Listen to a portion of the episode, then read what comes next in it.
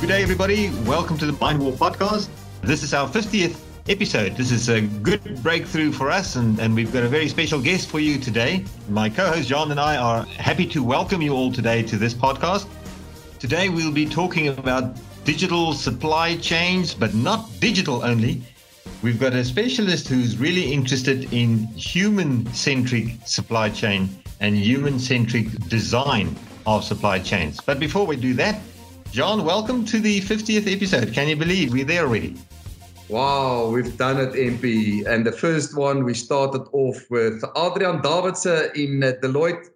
And the 50th one we are doing with a fantastic guest, somebody that both you and I know quite well, uh, somebody that I really respect, somebody that comes out with totally alternative views of life and of how mining should work. I'm, you know, doing the drum roll for this person. and he totally qualifies to come and talk to Mind Warp to warp our audience's mind, MP. That's right. Indrasan Naidu is our guest today. He is managing partner at Integral Supply Networks based in the Greater Perth area in Australia, of course, Western Australia. Indrasan, welcome to the Mind Warp podcast. Thank you, MP. Thank you, John. Thank you, firstly, for those kind words, John. Very kind of you. and 50th podcast. That's a, a lucky shot on my side. Before we go any further, it would be very remiss of me not to congratulate you guys on your recent business developments with Epiroc and so forth. Excellent to see the progress. I mean, since we met five years ago, strides of hmm. progress mm. continue. Well done, guys. Thank you yeah, very thank much. Thank you very much. That's awesome. We've looked forward to finding the right home in order to propel our ideas of platform thinking and digital thinking into the world and connecting the mining value chain through connecting different platforms. I think there's there's a lot of opportunity there, and certainly we're we're very excited about that. Indrasan, so if I talk about you, most people who know you uh, know that you're a lifetime student. You're a person who's always learning, and then applying that learning specifically to this world of process thinking in the supply chain world and, and in business in general. So, why don't you tell us a little bit about your background? Uh, maybe start with an overview of your academics and, and how you came to be such a knowledgeable person and such a thought leader in the world of supply chain. Thanks, MP. Yeah, so I, I definitely have a passion for learning, not necessarily studying, learning. Uh, I think the big question is, you know, what's knowable and what's worth knowing has always played with me and I've continued to keep abreast. And given where we are in terms of rapid change, etc., I think one of our blind spots is knowledge and experience. And if we rely too much on those accumulated in the past, its its relevance to the future is a big question mark. I don't think we can bank on, you know, I've studied this in 1900 and whatever, and it's still relevant. Yes, I've, I've basically got a finance background and an engineering background and a leadership development coaching background from an academic point of view. I'm currently busy with a PhD in sustainable supply chains, specifically on the mining mm-hmm. industry. Wow.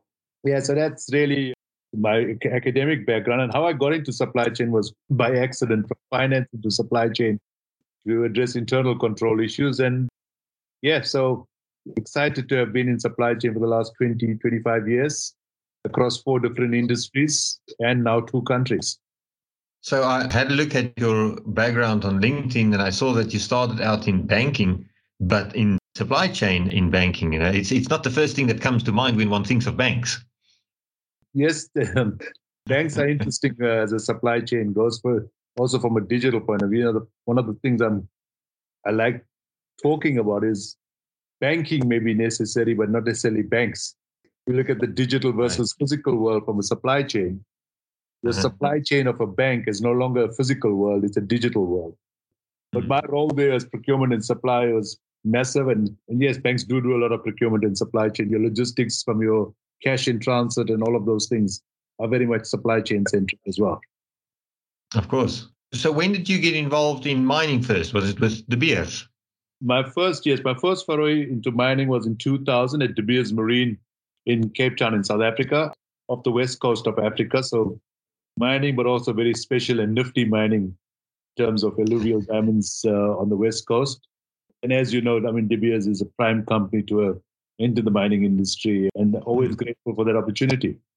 The penny just dropped when you talked about banking and then the beer. Those two go together really well. Diamonds and money, you know, seem to, to fit. uh, unfortunately, my salary wasn't percentage based. Interesting. You, so you've got African roots, but you're sitting in Perth currently. I know that your business also spans back to Africa. Yes. In fact, in the last, since my last big project at Roy Hill, which ended in 2018, for the last three years, I've spent at least half my time in South Africa and half my time in Perth. So even with COVID, I'm still doing work in South Africa, and thankfully to those South African customers and clients that continue to support us. Wow. The last project that I'm really, or title, I should say, on your on your extensive experience list here on, on, on LinkedIn that I'm very interested in is you moved from supply chain director at Roy Hill to transformation director, which is obviously much much wider than the than the hard world of science only, isn't it? Absolutely, and and that links to what you mentioned earlier on about human centric. I think probably the right context to clarify that would be to acknowledge firstly Roy Hill as a company and its leadership team and, and former CEO Barry Fitzgerald always wanting to explore something different for being innovative, etc. And it's within that leadership, sponsorship, and context that Roy Hill wanted to look at an alternative way of addressing its supply chain in mining and not just change the way things are done, but really transform it. And if you recall, that's when we met in Russia and we were comparing notes as to what you guys mm. were trying, were trying to, were actually achieving in the industry, and we started to draw some parallels. So that transformation was really a fundamental rethink of how to approach MRO supply chains in the asset intensive, in this case, mining industry. Indrasan, and I, I came to visit you in your office at Roy Hill in 2018. At that point, we've been kicking around a ball for about two or three years to say there's a deep link between supply chains and the ore body. Both of them are highly unstable. And if you could tame those things, we wrote a paper and I came to discuss it with you. At that point, I felt like a, just a kid with a crazy idea, you know, a Leonard Cohen he wasn't the first guy that quoted that uh, on his 2012 tour in England. And you blew away my mind to show me if you don't first work on the ethos and the way that the leadership think about linking up the ore body and the supply chain and for the way that they need to act, you can forget about actually thinking about the supply chain. That blew my mind because traditionally you don't find people that think and talk like that in the supply chain, let alone in mining or in the ore body part of the mining. So, yeah, your background helped to shape your views around that. Tell us more about why are you looking at this so differently? What were the roots of you realizing that this can also impact the way that supply chains works? Yes, so thank you, Jean, for those kind words. When I talk supply chain or think supply chain, I think at both a philosophical level and a thinking level at the heart of which is systems thinking. You get ah. supply chain, the department, you get supply chain, the management process, all of which are relevant. But my my grounding is more towards the philosophical level. A supply chain correlates and is embedded in systems thinking. And when you look at systems thinking, it's really a function of synthesis, which is looking at the whole, and analysis, which is looking at the interdependent parts.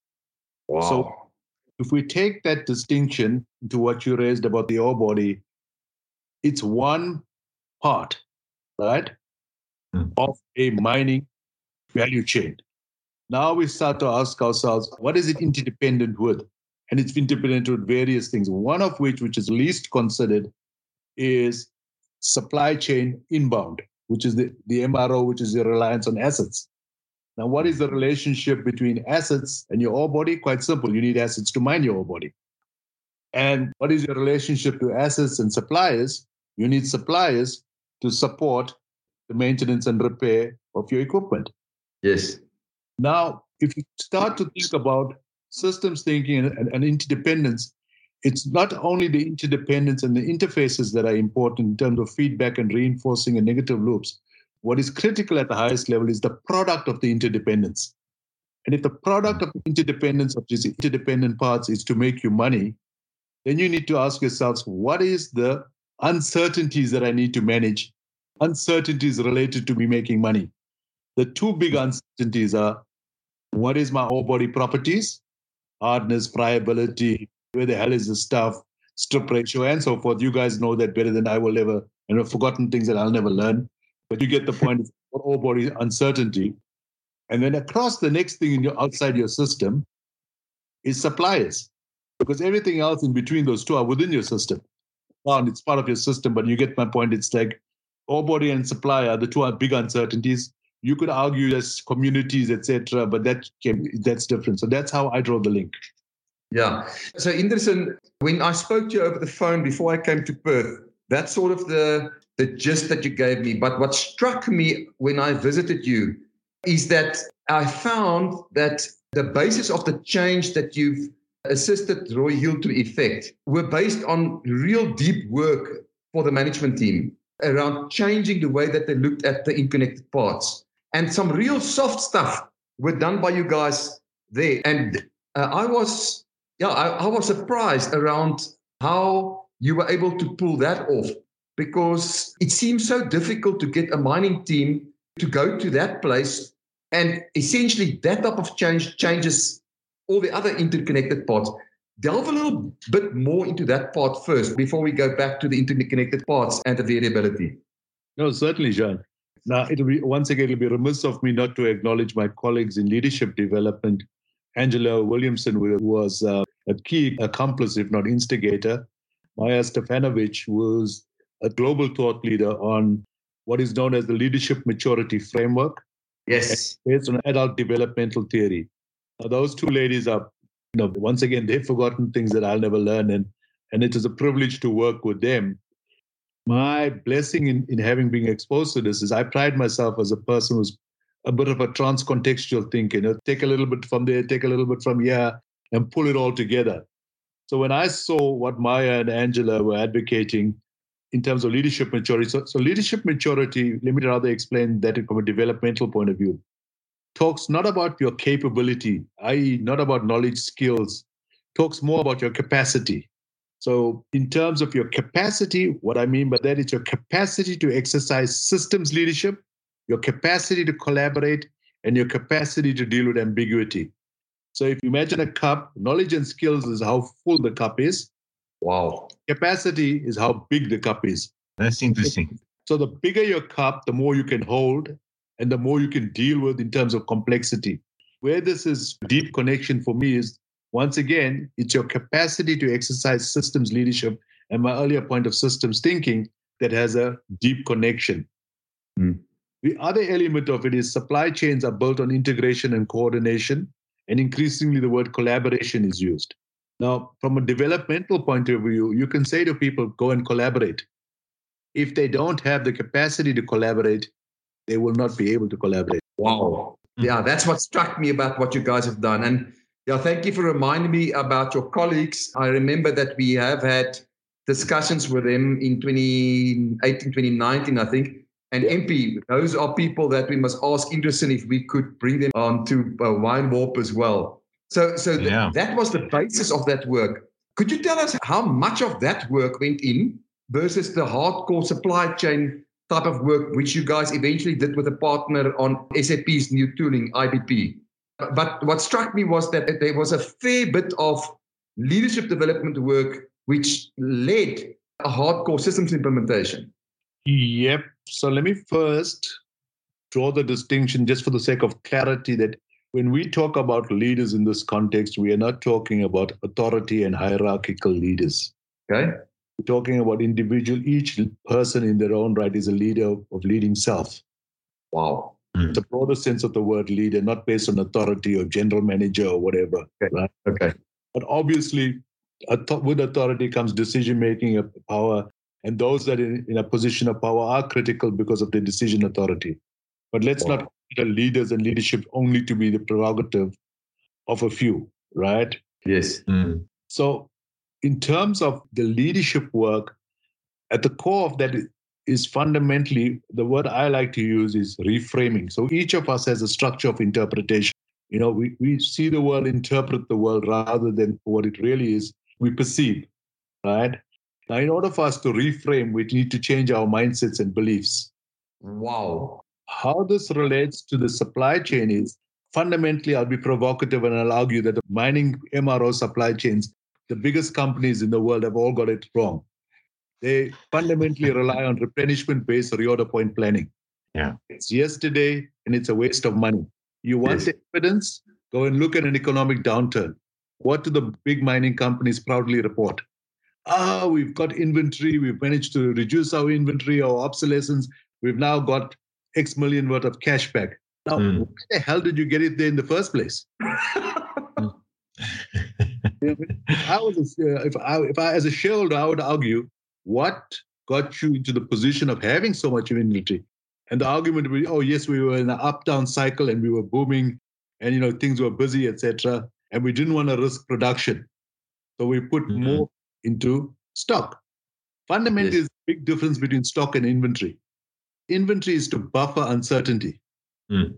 Now, when you Mm. look at IBP, which is now moving away to a demand-driven approach to inventory, you are now starting to use the power of digital, using the right algorithms, you know, using stochastics to make inventory decisions. Now that's more forward-looking rather than reorder point replenishment, which is backward-looking. And by the way, the whole MRP concept, which is in the uh, 70s, actually has its roots in the 1900s with the work of Taylor, Ah. for, Taylor and Adam Smith in terms of you know scientific theory and scientific management. Yes. In 1900, Taylor spoke about, you know, today is about man, the future is about the system. Because he Wow. understood technology was a limitation. But yet, when we have the technology, we still have lazy mindsets that want to rely on reorder point planning. And granted that the risk of production is always the bigger risk because you don't want Yeah. down.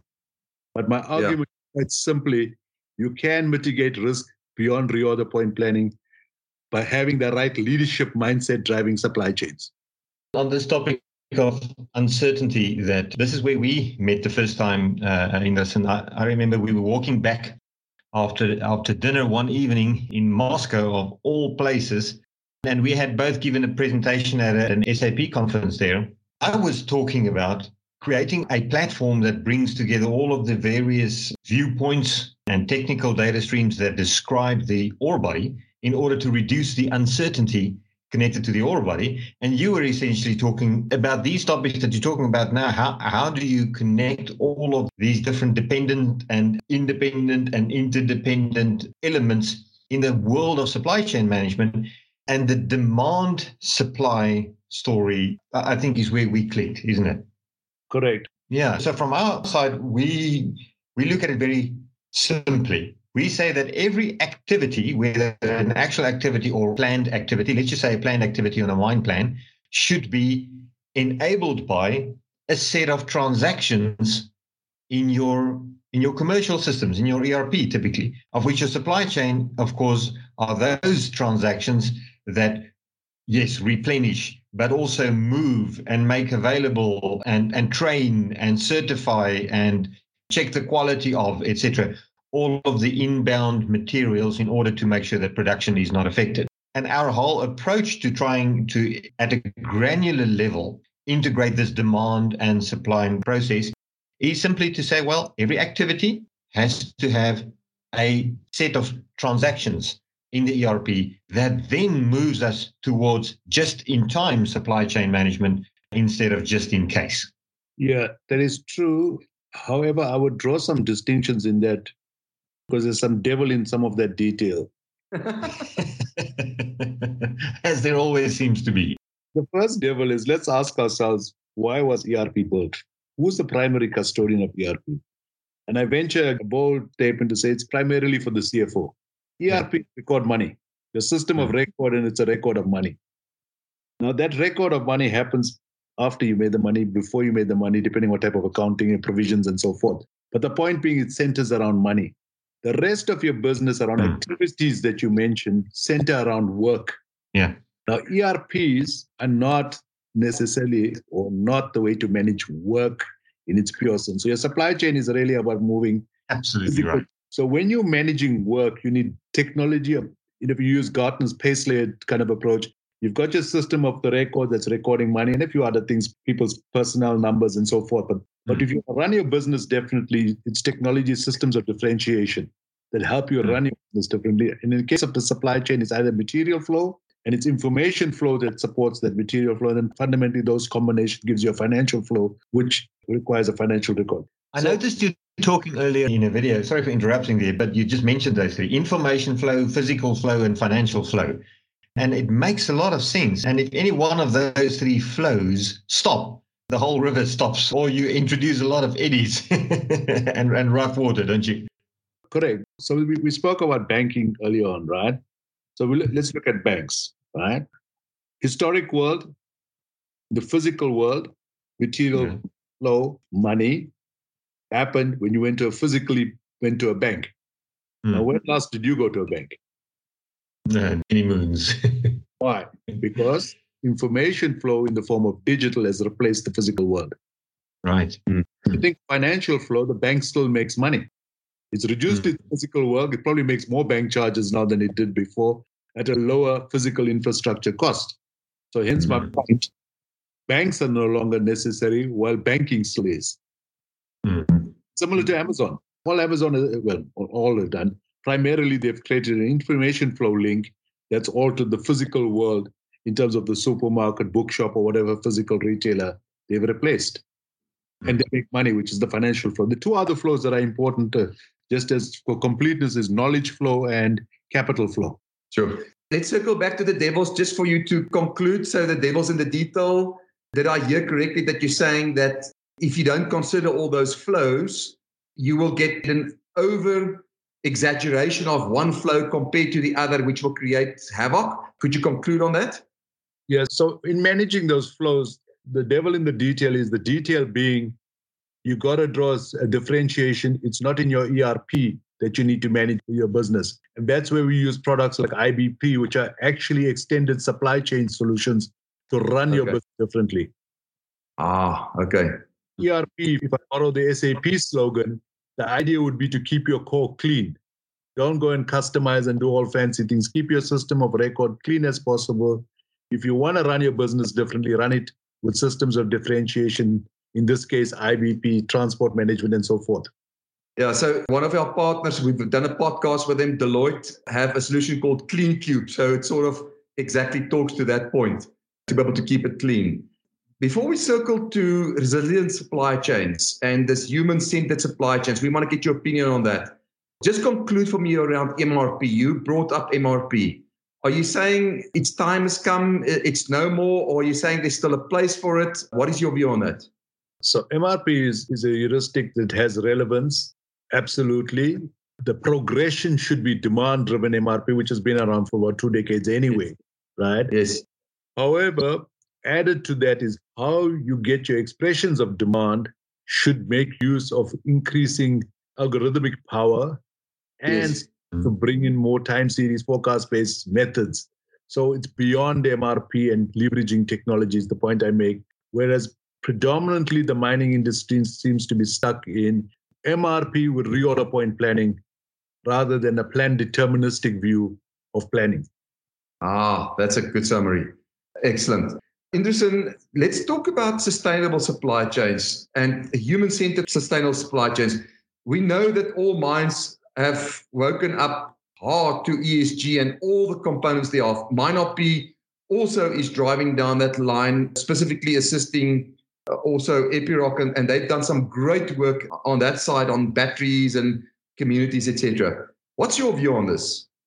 My view on sustainability and sustainable supply chains is firstly, it's the most critical thing on the table at the moment.